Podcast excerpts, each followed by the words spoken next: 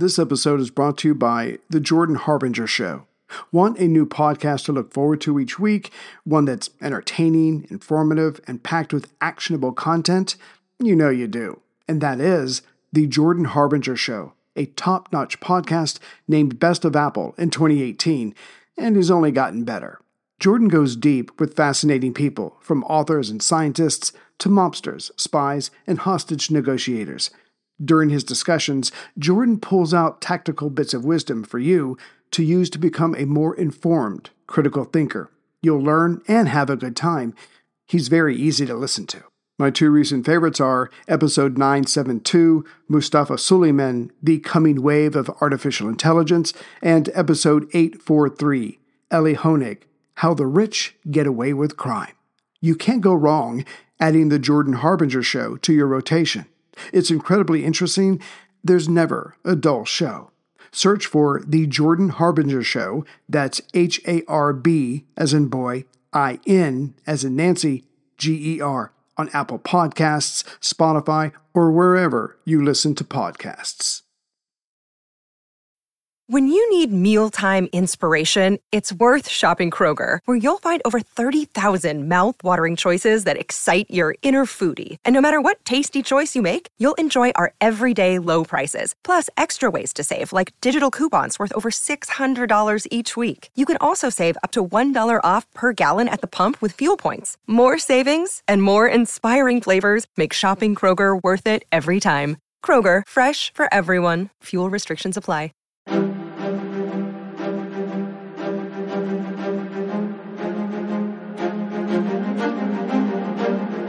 Hello, and thank you for listening to The History of World War II podcast, episode 370 interview with Peter Bradley about his book, The Last Train A Family History of the Final Solution.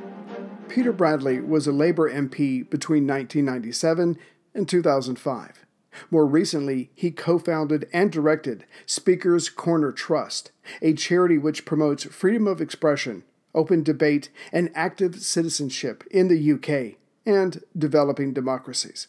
He has written, usually on politics, for a wide range of publications, including The Times, The Guardian, The Independent, The New Statesman, and The New European. Mr. Bradley, thank you for being with us today. Not at all. It's pleasure. Absolutely. So, um, one of the reasons I wanted to bring you on, uh, besides your well written book, was you talk about your family's time during the Second World War in Germany, in Europe, but at the same time, you use their story, if you will, as, as a way to kind of cover, in a broad sense, a history of anti Semitism. So, um, was that your inclination when you first set out, or was it mostly just to tell their story, but then you had to dig deeper to figure out why all this was going on? Yes, that's it, that's precisely it. Mm. Uh, the, the, the, the way the book uh, developed is is uh, almost a mystery to me because I didn't start out to write a book. Right. Uh, I I set out with with a, a very limited ambition. I, I, I, wanted to find out. I knew what had happened to my grandmother in, in Latvia mm. to which my grandparents were deported in 1941. But I didn't know what happened to my grandfather. I wanted to see if I could find out more. Um, and oddly enough, what really got the whole process going was that I wanted to follow the route of the train that deported oh. them from from their home in Bamberg in Bavaria via Nuremberg to to Riga that was a very limited ambition, and I can't tell you why I felt the need to do that. Mm-hmm. Uh, and paradoxically, it's one of the few things I didn't ever establish in, in the process of, of my research. But it was that question that I asked, you know, what was the train route that led me from one uh, question to another, to another, to another, until, you know, I distilled it into two questions. The right. first I've touched on what happened to my to to my grandparents, and the, and the second and perhaps more profound mm-hmm. was why did it happen? Uh, what awful accumulation of, of ideas and events led to that moment when my families, my grandparents, former friends, their neighbors, the people they'd done business with, the people who came and shopped at their draper store, you know, what led them to put my grandparents on, on a train and, and on that train uh, to Latvia. And, right. you know, it, it, it isn't it, it, it isn't enough to say, oh, the Nazis did it. I mean, where did the Nazis come from? How, how did the Nazis find it so right. relatively straightforward to uh, to mine and uh, uh, and revive ancient hatreds? Where did those hatreds come from? How did they develop over the time? And, and what was the impact on on my family's lives and those of the people that they they lived with, the Jewish community of their part of Germany and the, uh, and Europe in general? So, as you say, my my I've used my what what we know of my family's history, mm-hmm. uh, which goes back, according to the records we have, and to the late 15th century. I've used my, my family's history and their experiences to try to eliminate, uh, sorry, illuminate a much broader and longer history. Mm-hmm. Well, you, you bring up a good point because someone had to be in those Nazi uniforms. Someone has to be in these soldier uniforms. And not to get too political, but we're seeing a lot of that today. So you ask this question how could my family's neighbors turn on them? Well, as we're seeing today, if you can make a society fearful or make them nervous or uncertain about the future, I think they think less and feel more, and, and that and they normally go off of their negative emotions. And yeah, I think the Nazis were able to brilliantly underwhelm the the moral compass of their own of the German people, and they were able to get away with a lot of things up until they were literally stopped by other armies. Well, that, that's very true. I mean, the, the Germans were in a particular uh, set of circumstances after the the First World War, mm-hmm. uh, and there were many uh, contributors to the rise of the Nazis and, and then what followed. It was the humiliation of the defeat in the First World War. It was the uh, shame uh, attached to that. It was the uh, really uh, rigorous and, and, perhaps unjust uh, reparations that the Allies heaped on them. Mm. Mm-hmm. Uh, it was the economic collapse, uh, the Great Depression, uh, hyperinflation. It was the weakness of the democratic institutions of the Weimar Republic. These all contributed to a, a set of circumstances that the Nazis were willing and, and very able to exploit. Uh, and, they literally said, you know, to, to the to the German uh, to the German people, mm-hmm. we will make you great again. You know, this is Germany's destiny. Uh, right. You know, Deutschland über alles. That's exactly what it means. Uh, Germany first. Germany above all. Um, they played on the on the perceived weaknesses and and critically they told them, you know, you couldn't. You, you we are a, a, a heroic people. There's no way right. we we could be have been brought low in this way had it not been for fifth columnists had it not been for the enemy within. And who was the enemy within? Well, of course, it was the Jews. And it was the Jews uh, because the Jews have always been the scapegoat down the ages. They were able to exploit uh, a, the germ of, a, of uh, what I called earlier an ancient hatred that never mm-hmm. really goes away. Uh, sometimes it waxes strong, sometimes it wanes, but it's always there and it can be called up uh, by people who are ruthless and determined, uh, and indeed the, the Nazis were both. Right. You you make a good point because nationalism is one of those double-edged swords that you if you use properly like say uh, America coming together in the 1960s to put a man on the moon kind of thing, you know, that's when your national pride can serve a positive purpose. But then there's obviously the other side, and the Nazis did that brilliantly um, by working the people up, telling them what they wanted to hear. And the best part of their message was, like you said, this is not your fault. If it wasn't for the Jews, we would be a powerhouse. They're the ones who brought us low, and we have to get our revenge and remove them so we can be great once again. Well, that, that's pre- precisely it. And, and of course, that technique has been used uh, innumerable times down the ages. It, it is still in use today from unscrupulous yes. pop- populists. And yes. when we turn our back on, on reason, we turn our back on justice too, uh, and all kinds of things become possible. And and you know, interestingly, you know, it was Plato back mm-hmm. in the time of the uh, of the Athenian democracy whose objection to, to democracy, because he, he wasn't himself a Democrat, was that um, it was too easy for unscrupulous populists right. to uh, mislead uh, the people, to lead the people astray. Uh, and it was a dangerous, uh, a dangerous politic to adopt. Well, I think we, we might differ with Plato in terms of Uh, of our attitude to democracy, but he was quite right about its vulnerability. Absolutely, because you just a couple of minutes ago you just mentioned all the unique set of circumstances that came together after the Great War that Hitler and the Nazis took advantage of. It would I would think that today people don't really bother with waiting for events. They create their own drama, their own lies, their own emergency or their own crises, if you will, so they can then stand up and say, "Hey."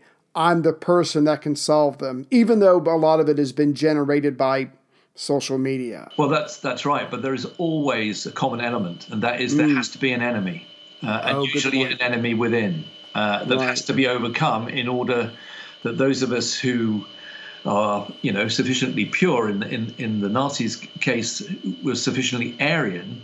Mm-hmm. Uh, uh, the, so that they can they can succeed, they can triumph. So there must right. be somebody who must be brought low. There must be somebody who is responsible for the problems that we're facing, for the humiliation we or, or the shame that we feel, and in the vanquishing of of, of whom we will overcome and uh, we will be great again. Uh, and that's the that's the, the, you know the constant danger of this right. Kind of politics. A- absolutely. So. Um, a, a, couple of minutes ago, you, you mentioned that you had not initially set out to write a book, but you have done, you have written stuff before, articles or whatever.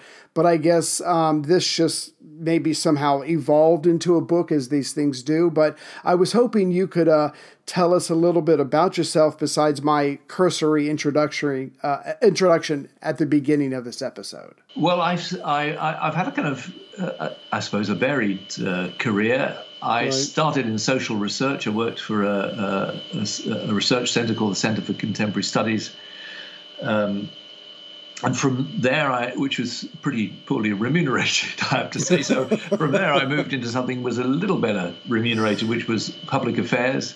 Right. Uh, I ended up with my own very small uh, company, but but I had always had a an interest in in politics. I served on Westminster City Council as a Labour member in the 80s and, and 90s.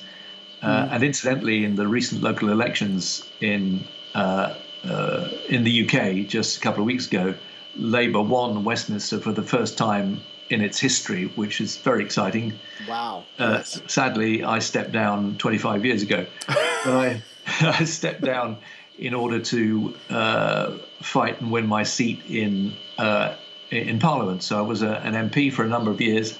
Right. Uh, uh, a Labour MP, and after that, I co-founded a charity called Speakers Corner Trust, which mm-hmm. uh, is a, a, small charity, but one that is dedicated to pr- promoting freedom of expression, public debate, and active citizenship.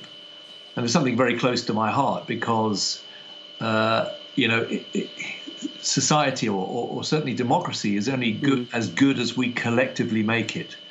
Uh, and if we leave it to others, we will end up where many of us are today, uh, in uh, in an unhappy situation where our democracy is is uh, weakened, mm-hmm. where the rights and freedoms to which we we attach so much importance are in retreat. Uh, and, and, as I say, that's because I believe in, in in many cases we don't take you know our own part in, in making a democracy vital right. uh, and thriving. We don't take that part as seriously as we can. We've got we always have time to twiddle around on social media, uh, but we don't have time to support our own democracy. Yeah, I, I was going to ask you about that at the end of it after talking about the Nazis and the history of the Holocaust, but you're right. I mean, this organization, we should be able to get together talk, discuss, debate, disagree without fist flying, without violence, without personal attacks. Because, like you said, the, it's, it's almost like anything else. The more you put into it, the more you get out of it. And if you don't participate, complaining about it won't do any good because you weren't there when you were needed the most. Well, that, that's right. And I think, uh, incidentally, that, that's one of the ways in which Nazism took hold in uh, in Germany in the 30s. The Nazi mm-hmm. Party never actually won a, uh, a kind of majority in the Reichstag. Right. But once it had seized power, uh, it started to uh, oppress its uh, opponents, uh, starting with its political opponents, the Social mm-hmm. Democrats, the Socialists, the Communists. Right. it started to take hold and control of the press and media. Um, and then it started with very, well, relatively small steps uh, to set out on the route that it took that led ultimately to the invasion of uh, uh, most of Europe and uh, the implementation of, of the Holocaust. And there were small steps which people after the war, in particular, Germans after the war said, "Well, we didn't really notice. We didn't know we were on this this this." Right. And in some cases, you could say, "Well, perhaps we can see that that's the case." But it was also very, I think, convenient for people to say, "Yeah, well, we didn't really know what was happening." Yeah. Um, what we did see was that our living conditions were getting a bit better. You know, there was more or less full employment. The economy was stabilized. Mm-hmm. Uh, uh, we had a you know a military again. We felt you know a certain national pride. Things were getting better, right? Uh, and so we went along with it.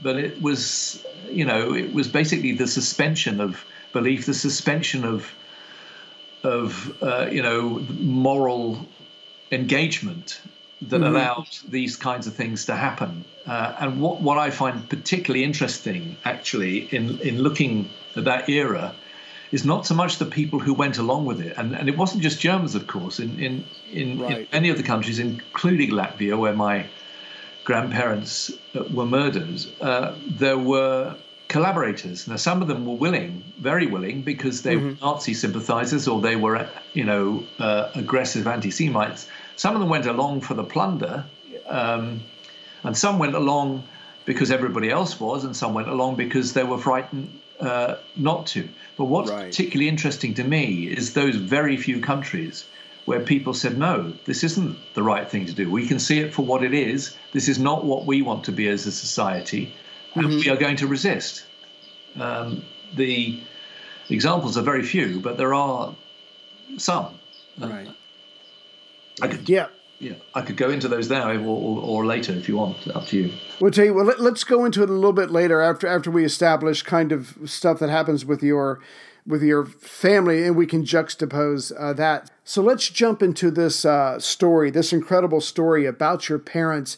Uh, let's start with your father. Could you tell us a little bit about him and when his troubles started happening uh, with the state? Yeah, my father was born in 1915. My uh, his, his father uh, was away uh, on the front line in the in the First World War. He was a, a proud Prussian, uh, patriotic German, and a, and a veteran of the First World War. Right. Uh, so my father was born uh, in the early part of the First World War. brought up in Bamberg, a beautiful city in Bavaria, a city that he loved all his life, indeed, and, mm-hmm. and to which he returned uh, uh, in in later life on an annual basis when he met up with old school friends for their reunions. But wow. he would, would have been eight years old, uh, sorry, 18 years old when the Nazis came to power. Um, he was just finishing uh, school. Mm-hmm. Uh, he recounts in a very brief family history that he wrote in later life, in I think in the 1990s, that he was the last Jewish student to graduate from the, the school he attended. He was the only one at the graduation ceremony who didn't uh, throw out a Hitler salute. And he said at the time that his headmaster, his principal, grasped him all the more warmly by the hand for that that statement. Right. Uh, my, oh. my father had a habit of seeing the best in people, so it's, it's not always a, he's not always the most reliable witness. Although it's to his credit that, that he saw yes. the best in, in, in people. But of course, at the age of 18, he ought to have had the world at his feet. He came from a you know not, not, not um, a relatively prosperous mm-hmm. family background. He was the only child. He had a fascination with science um, that he sustained for the rest of his life. He, he, was desperately keen to go to university, but by that time, uh, of course, he, he was not allowed to go to university as a, as a Jew. In fact, there was precious little he was allowed to do. Right. Uh, so he uh, he uh, took up a, an apprenticeship at a uh, quite a big uh, draper's firm called Schwarzschild Ochs in Frankfurt. Uh, they also mm-hmm. had uh, branches in London, so it was quite a, a well uh, known uh, company. Because uh, wow. my grandfather had a draper's shop in, in Bamberg, and of course he was very keen that my that his son would succeed him. So off my father went to to Frankfurt uh, and it was uh, there that he was overtaken, as, as every Jew in Germany and Austria was, by Kristallnacht, the night of the broken glass on the 9th of November 1938. Hey everyone, Ray here. I've been using Yahoo Finance, our sponsor today. And like many of you, I think about my golden years, and I hope they're golden. I have a Roth IRA with Fidelity and another with Merrill, and I have consolidated them into one hub with Yahoo Finance. There, I have access to expert analysis to help me stay atop this ever changing world. And with Yahoo Finance at my fingertips, I can focus on my goals of paying off my house and getting ready for, you know, me time. And since Yahoo Finance has been around for more than 25 years, they know what they're doing. It's the number one finance destination with their independent research, customizable charts, and so much more. With a community of over 90 million users each month, their real strength is helping you on your way to financial success. So, for comprehensive financial news and analysis, visit the brand behind every great investor, yahoofinance.com, the number one financial destination, yahoofinance.com. That's yahoofinance.com. Yeah, his whole life, like you said, his whole life should have been ahead of him. He was a young kid. He's, you know, there's a bit of money. There's his fa- his father owns a business. I mean, life should have been good. It was just the uh, the timing of everything that happened. So, what happens to your father after the night of Kristallnacht? So the next day, uh, he is dismissed from Schwarzschild Ochs. Uh, mm-hmm uh, with a glowing reference, it has to be said, but dismissed nonetheless, uh, right. and arrested uh, and sent with just about every other adult male uh, German Jew to a concentration camp. Meanwhile, his father was arrested in Bamberg and mm. ended up in Dachau. My father uh, where he incidentally he, he was there for a month. He was only released, as many Jews were, in order to sign over ownership of, of his oh. business to an Aryan. And, and ironically, Bamberg was a city that wasn't uh, much damaged by Allied bombing uh, mm. during the war, but one of the few buildings that was flattened was my father's, uh, my grandfather's shop. Uh, and in it at the time was the young Nazi who had acquired it from him for a knockdown price. So there was a certain gruesome justice. Oh Yes. I, I'm not sure how I feel about that. You're right. I mean, it's all over the place. It's like on one hand, he deserves it. On the other hand, he is a human being. But yeah, that's the way absolutely. it worked out. Yeah, I think the irony would have been sufficient had the building been flattened. You know, I, I, I, I'm, I'm not, uh, you know, I'm not particularly joyous that he was in it right. at the time. But it's just one of those quirks right. of history. But my father was um, in Buchenwald for much longer. He was in for five months and through mm. winter of 38, 39. And I visited Buchenwald a couple of years ago when I was uh, finalizing my research. And even now, uh, there are very few buildings left there. Right. Um, when uh, at the end of the war, it was taken over by the Soviets, and it was so riddled with disease, typhus, and, and so on and so forth that they. Mm-hmm they um, demolished most of the buildings. But even now, it is the most barren, desolate, forbidding place. Uh, right. Uh, and uh, I can only imagine what my father went through um, in his five months there. And I say I can only imagine it uh, because he never spoke about it. He wrote very little in his family history about it. Uh, and uh, I'm not really surprised because right. if you've lived through that, why would you want to talk about it? Why would you want to relive it? A- absolutely. I mean, the fact that yeah he had to go through it. I mean, and the fact that he's not saying anything, it must have been worse than we can possibly imagine. Uh, going back to your grandfather, yes, the the. Uh, the Jews were forced to sell their possessions, their businesses, pennies on the dollar. And as we're going to see, and as you point out in your book, there was a lot of financial transactions going on between the Jews and the Nazis because the Nazis were going to find a way to get paid uh, during all of this carnage and bloodshed.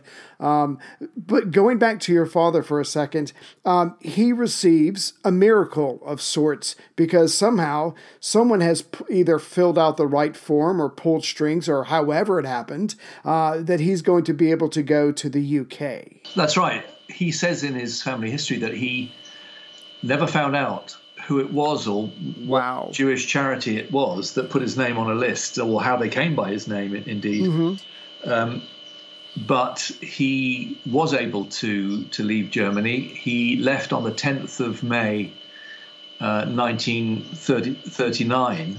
So um, five months before the beginning of the, of the war. Right. It has to be said that he was one of the relatively few uh, German Jews who managed to get to this country. About 70,000 of the 500,000 who, who had applied for visas. So mm-hmm. he was very lucky.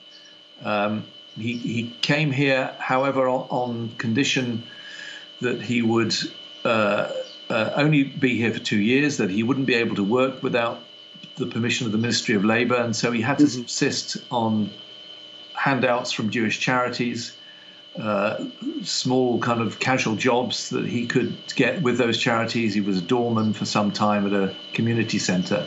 Right. Um, he he, reca- he did recount the, the story of how a very kind family of Quakers invited him once for Sunday lunch, but he couldn't turn up. He couldn't get there because he couldn't afford the tube fare, the underground uh, train to get there. And he felt for the rest of his life he felt guilty that they might have felt he, that he hadn't appreciated their gesture. Right. But that was how destitute he and, and many other refugees were.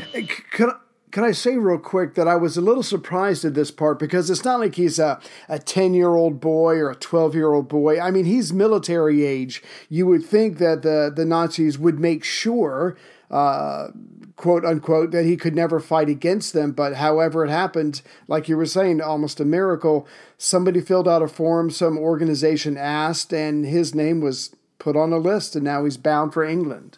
Yes.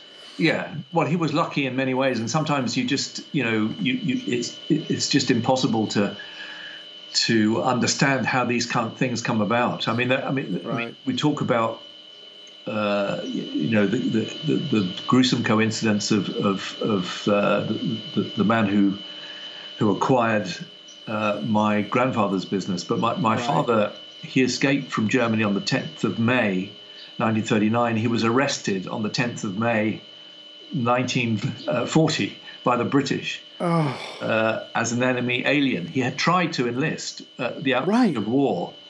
Um, and uh, when my he died in 2004, when my mother died in 2010, and my sister was clearing out our family home, she came across a trunk in a dark mm-hmm. cupboard that I'd never known, uh, I'd, I'd, never seen before. I never knew it existed. But in that trunk were all kinds of artifacts of the past, right? Um, including my father's uh, uh, Torah, his his his uh, uh, Old oh. Testament, and his prayer shawl. Now, my father was, uh, if anything, he was anti-religious, and yet right. he had kept, and he said that you know he'd been brought up in a household that was not terribly religious, but his his own father kept the holy days and was the chairman of the synagogue choir, but that was about as far as it went. My father said that whatever tenuous uh, uh, connection he still had to Judaism snapped in Buchenwald. He, he, he felt right. that this, you know, a God that could wish this on on on his followers was not a god he wanted to follow uh, himself. So, um, but nevertheless, he kept these these items. He he kept 700 letters that he and my mother exchanged almost on a daily basis when when my father finally was in the British Army, was stationed in India. Right. He kept uh, 35 letters that had reached him from his his own parents in Nazi Germany. Um, uh, and believe it or not, I've forgotten what, where I started. I mentioned the trunk. what was your question? What was your question? Uh, you know what? I can't remember either. No, but but I have to tell you that was that was one of the most uh, poignant part of the book of the book. Your father and I'm paraphrasing. Obviously, your yeah. your father said something like, um, "Well, here's this God, all powerful, all knowing. We're His people, and we still get treated like this." Yeah. No, no, I, I but but it was poignant that he kept those things of his faith even though he kind of moved away from the faith he's like no I can't get rid of these. But but but yeah I mean how could he not be affected by his time in that camp? And he's only there because he is Jewish. I mean how could he not have a reaction to that? Well absolutely. And my incidentally I've remembered now why I embarked oh please.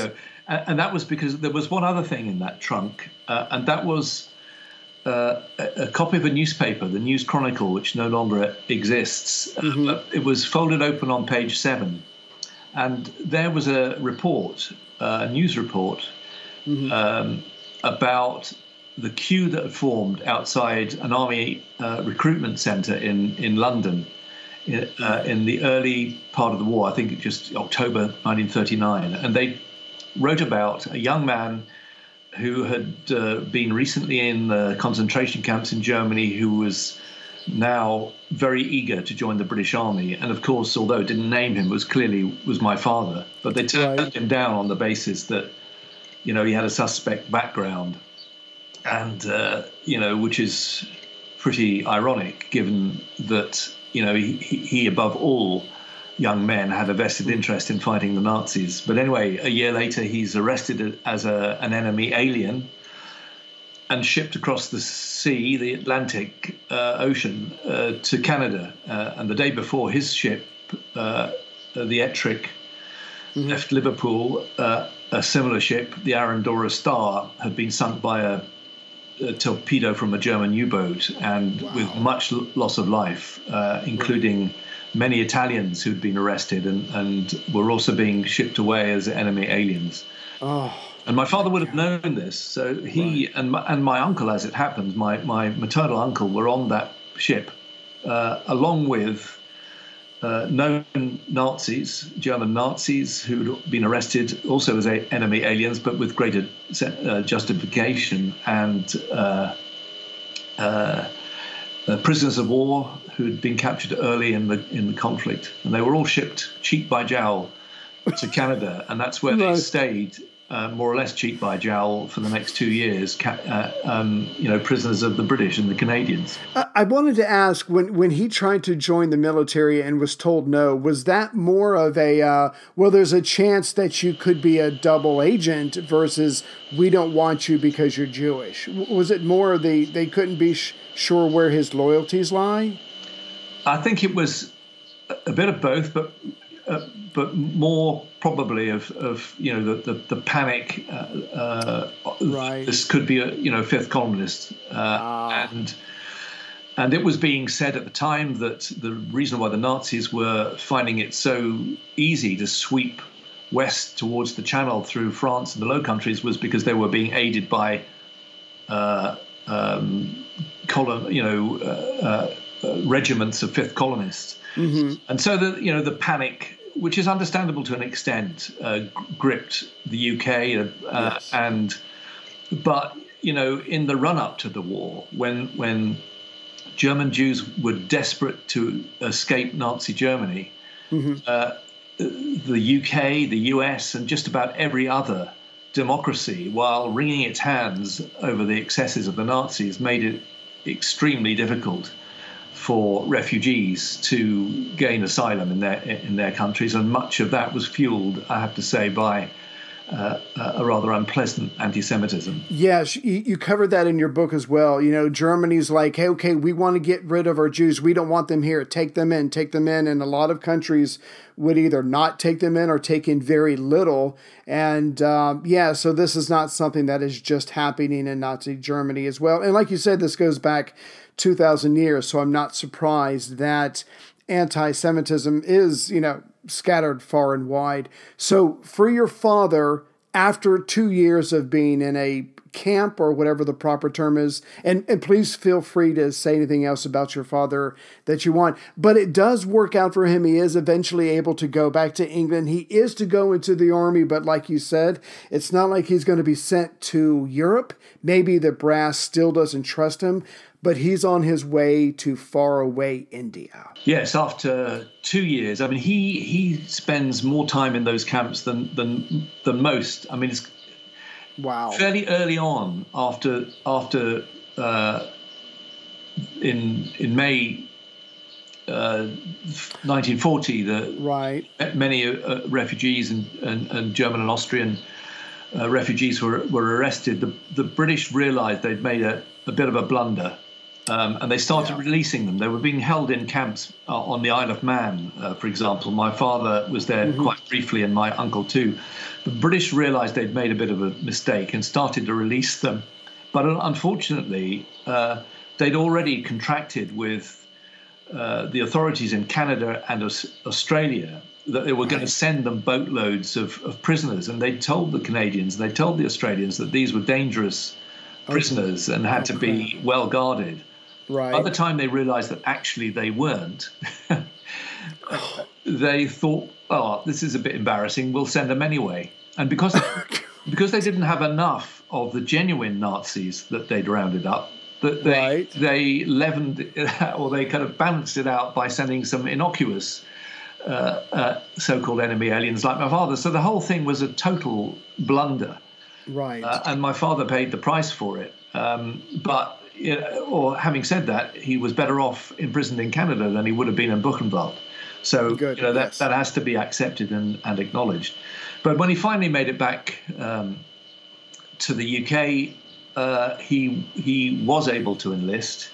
Right. He was desperately keen to uh, fight in the European theatre, but he was sent instead of you know being sent out to defeat the Nazis, he was sent out to defend the empire. And right. so he ended up for two years in India. Um, uh, and at the end of the war, indeed, when he applied twice to be posted to Germany, uh, which by then was conquered and occupied, right. uh, and he, you know, was able to present himself as a, an ideal candidate for an interpreter for mm-hmm. for the armed forces. But he also said I, to to the British Army, I, I also want to go there because I want to try to find out what's happened to my my family, to my parents. He twice applied and he was twice turned down. He was so clearly he was so critical to the defense of the empire that he was right. couldn't spare him. Exactly. But it was pretty um, hot-headed, I have to say, of the of the authorities to to make those decisions. Yeah, a lot of mistakes were made, um, and and they try to iron them out as best they can. But mistakes are mistakes, and he's got to live with it as best he can. So, in general, things work out for your father. He's able to, you know, he obviously knew your mother. He exchanged letters, and so that's going to work out for him. However, there's other um, members of your extended family, your grandparents, your aunts, and your uncles, and you. And th- this was another part of the book that I absolutely enjoyed, as poignant as it was. It was also devastating to read. And and by the way, can I just say to the listeners real quick, you write wonderfully. I absolutely loved the prose that you put down, but um, not not to make you embarrassed or anything. But so anyway, so you started listing these people. You would give a short bio, and then you would bring, and then you would, of course, end their little story with their end. And after I don't know how many of these people did not survive, it becomes gut wrenching. But this stuff does need to be set down on paper. Well, I think it. I think it does, and uh, and you know, I think we need to understand. Uh, mm-hmm. um, how these things happen, as I said right at the outset, the question that I that confronted me when all the other questions had been answered uh, was why. Why does yes. this happen? And I say somewhere in the book that you know anti-Semitism doesn't descend like debris from space. Right. It's more like an infection. You know, George Orwell wrote wrote very cogently on, on this matter. It's more like an infection that we carry, uh, and mm-hmm. sometimes uh, it's abated and and there are no symptoms.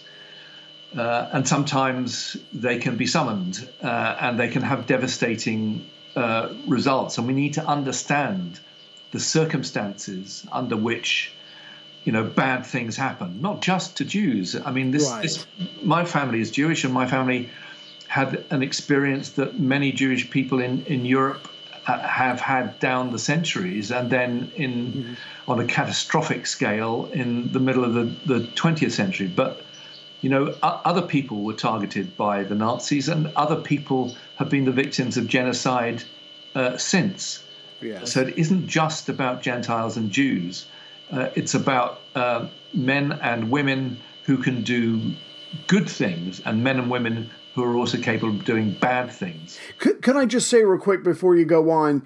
That reminded me of something. I wrote it down here because I, I um, it moved me. You wrote, or you compared anti-Semitism to a disease, and you said something like, if it stays around long enough, and we're finding this true with COVID, if it stays around long enough, it can mutate reappear and maybe you don't recognize it at, at, first but it's still those same negative feelings just wrapped in a new package well i think that's right and of course uh, it, anti-semitism has mutated uh, over the centuries mm-hmm. you can find the the, the uh, its origins perhaps in the in the in the bible with some of the, the uh, sentiments of st matthew st paul mm-hmm. but then it really becomes a big issue in the fourth century when there really was a, a, contest between the Christian church, the young Christian church, and the, and the established synagogue for you know dominance, and the Christian church pr- prevailed. But at mm-hmm. that time, there were Christians like Saint Augustine who preached against the Jews, but he nevertheless saw that they served a divine purpose because ultimately the Jews would be converted. And when they were converted, that would usher in, you know, the end of days. And so ah. Jews must be preserved, albeit in dejected and subservient state. So I wouldn't say Augustine was much of a champion of the Jews, right. but he wasn't actually as virulently opposed to them as, as other of his contemporaries and near contemporaries. Uh, St. Gregory of Nyssa, St. John Chrysostom, uh, who preached the most abominable uh, um, libels against Jews, and of course established for all time this uh, uh accusation that they were the Christ slayers and abominated by God. And this right. was absolutely critical to the beliefs of the of the early church. But the one thing that Augustine, uh, Gregory, and, and John Chrysostom had in common is that they are, are all saints. Uh, and yes. they continue to be saints and recognized and revered as such in, in all the major Christian churches, despite uh, the uh, what they preached uh, and its impact on Jews down the centuries. Right. Uh, so, but you know, we're familiar with the medieval persecutions and the Inquisition. And incidentally, you know, this country, which uh, the UK, which prides itself on its steadiness, its reasonableness, and its tolerance, of course, was the very first country that expelled its entire Jewish uh, population, and that was in 1290. That's right. And Jews were not readmitted to England until 1656. You know, more than 350 years later. So I think it's wow. quite interesting to, con, to, to wonder, to speculate as to whether Shakespeare, who established this kind of iconic uh, Jewish stereotype in Shylock, whether he in his lifetime had actually even met a Jew. But oh, wow. That's amazing. Yeah. But, and indeed, you know, the blood libel was made in Britain. The blood libel, uh, which is uh, the, the accusation that, that Jews uh, kidnap and murder Christian children and use their blood in the leavening of, of, of matzahs at Passover. And this, this yes. was this occurred first in Norwich, in uh, the east of England, mm-hmm. spread across the continent. So, you know, we, you know, in this country, while we may have um, the right to congratulate ourselves to an extent, it's only to an extent. We're as infected, right. frankly, as, as, as others in Europe uh, were at the time. But then it, you know, this wasn't simply a feature of the Roman teaching or the Roman Church. Uh, Martin Luther, the champion of the Reformation, was even more vehement in his anti-Semitism or his anti-Judaism, to, to or, or to to, to be more correct. Mm-hmm. Uh, because anti Semitism was really uh, an invention of the 19th century. Uh, but before then, oh. we'd had the, the, the, progressive thinkers of the Enlightenment who were anti clerical, anti religion, many of them, but they still uh, were opposed to, to uh, Jews and to Judaism, uh, many of them in fairly outspoken terms Voltaire, Tom, right. Tom Paine, William Cobbett. But uh, many others said, We've got nothing against the Jews, so long as they stop being Jewish. so, if they want to be like us, then um, fine. Then, yeah. then they should have the same rights as, as we do. But so long as they want to be Jewish and worship their, their Jewish gods, then frankly, they're beyond the pale. But it was only in the 19th century that these religious based, uh, religion based objections to Judaism and, and to Jews became something else and something actually even more dangerous, which was right. uh, anti Semitism based on race, on blood and race. Because if you were a, uh, before this time, uh, mm-hmm. if you were at risk of persecution from from Christians, you did have an option, limited though it was, and uh, and undesirable though it was to many Jews. You could convert to Christianity, often at the point of a sword. Uh, right. But nevertheless, there, there may be some form of escape for you. Although, you know, in the time of the Inquisition, uh, Jews who had converted uh, came under uh, increasing suspicion that they might yes. be backsliding and so on and so forth. So uh, to, to have been a Jew was almost as dangerous as to continue to be a Jew. Um, right. But in the 19th century, this changed because if you were Jewish by race, there was no way that you could escape. And of course, that is precisely why and how uh, so many millions of Jews perished in the Holocaust. They had not only no escape from being Jewish, mm-hmm. they had no escape from the countries that that uh, uh, in, in uh, meant them harm. Can I just say that that was again, it was well written, but it was one of the most um, heartbreaking parts of your book. You mentioned, you know, in the New Testament, you mentioned Constantine, the first Roman Christian emperor. You mentioned the fourth century blood libel, the Martin Luther, the things that he said against Jewish. And, and you're right, is but you like you said, you've got these intellectual giants, the pop stars of their day, if you will, saying horrible things about Jews and they should be treated a certain way. And as bad as all that is, the moment it goes from being a matter of faith to a matter of blood, well, now there's nothing they can do. In fact, they're not.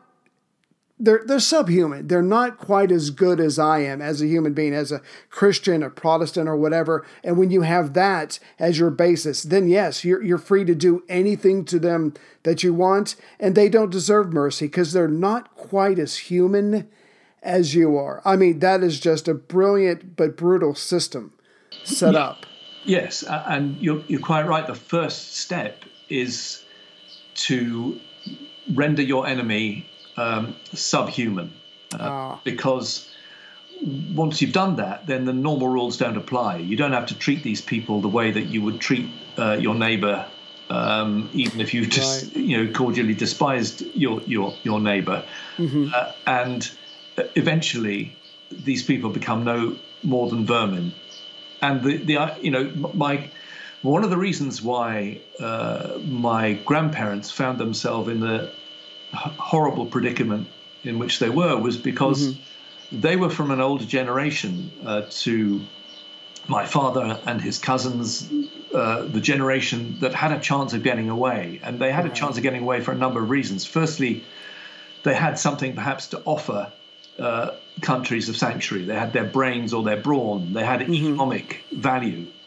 Uh, my grandparents were approaching their 60s, um, and they had uh, little uh, economic value. In fact, right. you know, countries like the UK and the US felt that there would be a drain on their resources, on their taxpayers' hard-earned dollars, and that's one of the reasons why they were not prepared to open the doors to them, despite the danger they faced. But the other reason was because my grandparents' generation were patriotic Germans.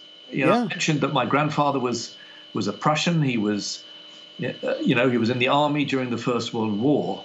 He and and many like him could not believe that, despite the German, the Nazi propaganda, despite mm-hmm. uh, everything that happened um, from 1933 onwards, uh, he couldn't believe that they would do to him and to his family what they ultimately did. And right. so when he had a chance, perhaps, to get away, he didn't take it. And then uh, it was too late. I mean, I tell the story of my my grandmother's brother Ernst, which I, I find very poignant. He he was a bachelor. He uh, had fought in the First World War. Mm-hmm. He'd been on the front line. He was an officer. Uh, he won the Iron Cross, uh, despite the fact he never actually pulled the trigger in in in, in anger. He never actually uh, fired his gun at the enemy because he was a mm-hmm. pacifist. ah, right. He'd survived. He'd survived the war on the front line as a pacifist, but still won the Iron Cross. Wow. After the war, um, he was he'd been injured in the war. Uh, he he declined the pension that he had earned mm-hmm. because he felt that there were others who needed it more than he did. Um, and wow. so here was this guy who was really heroic in many ways, but he was rounded up in the very first uh, roundup of Jews. Uh, and he was shipped to, uh, well, he, he, had been in Dachau too. Uh, in fact, he volunteered to go to Dachau. He was actually exempt because he was wow. fairly senior in, a, in an old veterans organization, but he volunteered to go with his fellow Jews to Dachau. And then uh, in the first roundup, um, of, of, mass roundup of Jews uh, for deportation, he was uh, shipped to a camp in the south of France. This is the only westward deportation of Jews in in, right. in that period, and he he was uh, held at a place called Gurs in the foothills of the Pyrenees, but he ended up ultimately um, in Auschwitz, and, and this was a this was a German hero. Right. If it happened to him, it's not that hard to see how it happened to so many others of his generation. Absolutely right. So you're sitting there telling that story, and I'm and I actually had to think if I had to put myself in his shoes. You're going to kick me out of the country, but I'm a German. I'm a patriot. I I am loyal to my country. Yes, I'm Jewish, but I'm also German, and that wasn't good enough for the authorities because they could only see the Jew in him. And so I imagine he and most of your other extended family uh, did not have the same fortunate uh, outcome as your father did. No, we. I think uh, probably about 40 members of my father's and my mother's family uh, perished in, in the Holocaust. They would have been mostly, but not, not exclusively, of that generation. Uh, there were right. others who were my, my father's age, his cousins, and their small children. Um, there were many uh, of that generation who died too, but but I think right. it was it was the older people who had failed to see the signs or to heed the warnings, um, and ultimately they simply couldn't they couldn't they couldn't conceive of what of, of what was facing them, and then when they could see uh, um, what fate had in store with them, they were trapped. It was too late. Right. Couldn't get out. If I could, real quick, I'd like to just juxtapose something you just said with something you said earlier. So, yeah, a lot of people are thinking it can't get that bad, or the Nazis aren't that crazy, or whatever. But obviously, at some point, people figure out, yes, this is for real, and they're going to go as far as they can. Now, Earlier, you said there were some people uh, in other countries or wherever in Europe that resisted the Nazis, that tried to help people. Uh, can you think of any of those, maybe one of those stories you would like to share with us as far as someone going, This is wrong. Yes, it's dangerous, but I'm going to oppose this political mo- movement as I see it and try to help somebody? Yeah, I, and I think it's important. You know, I've, I've my, my book deals with some pretty dark subject mm-hmm. matter um, and some of the worst things that people can do to each other. But it's really important for me uh, and I hope for, for readers to know of you know that, that life doesn't have to be that way, but right. it does depend on choices that we make, and that's that's the glory of living in a democracy. That you have the right to choose your government, you have to, the right to hold them to account. Mm-hmm. You have the, the uh, you have choices to make, and you know my plea is that people make the right choices. Now, uh, many people in that dark period made the wrong choices or allowed others to make choices on their behalf. Um, but there were people and there were countries that resisted. Um, right. To some extent, um, you, you, uh, you, could make a case for Bulgaria um, mm-hmm. they, uh, and for Finland uh, too. But the, the, the, shiny example is Denmark. Um, right. They had a small Jewish community, and they, they were occupied, the Danes, uh, from early in, in, in the war. Mm-hmm. Um,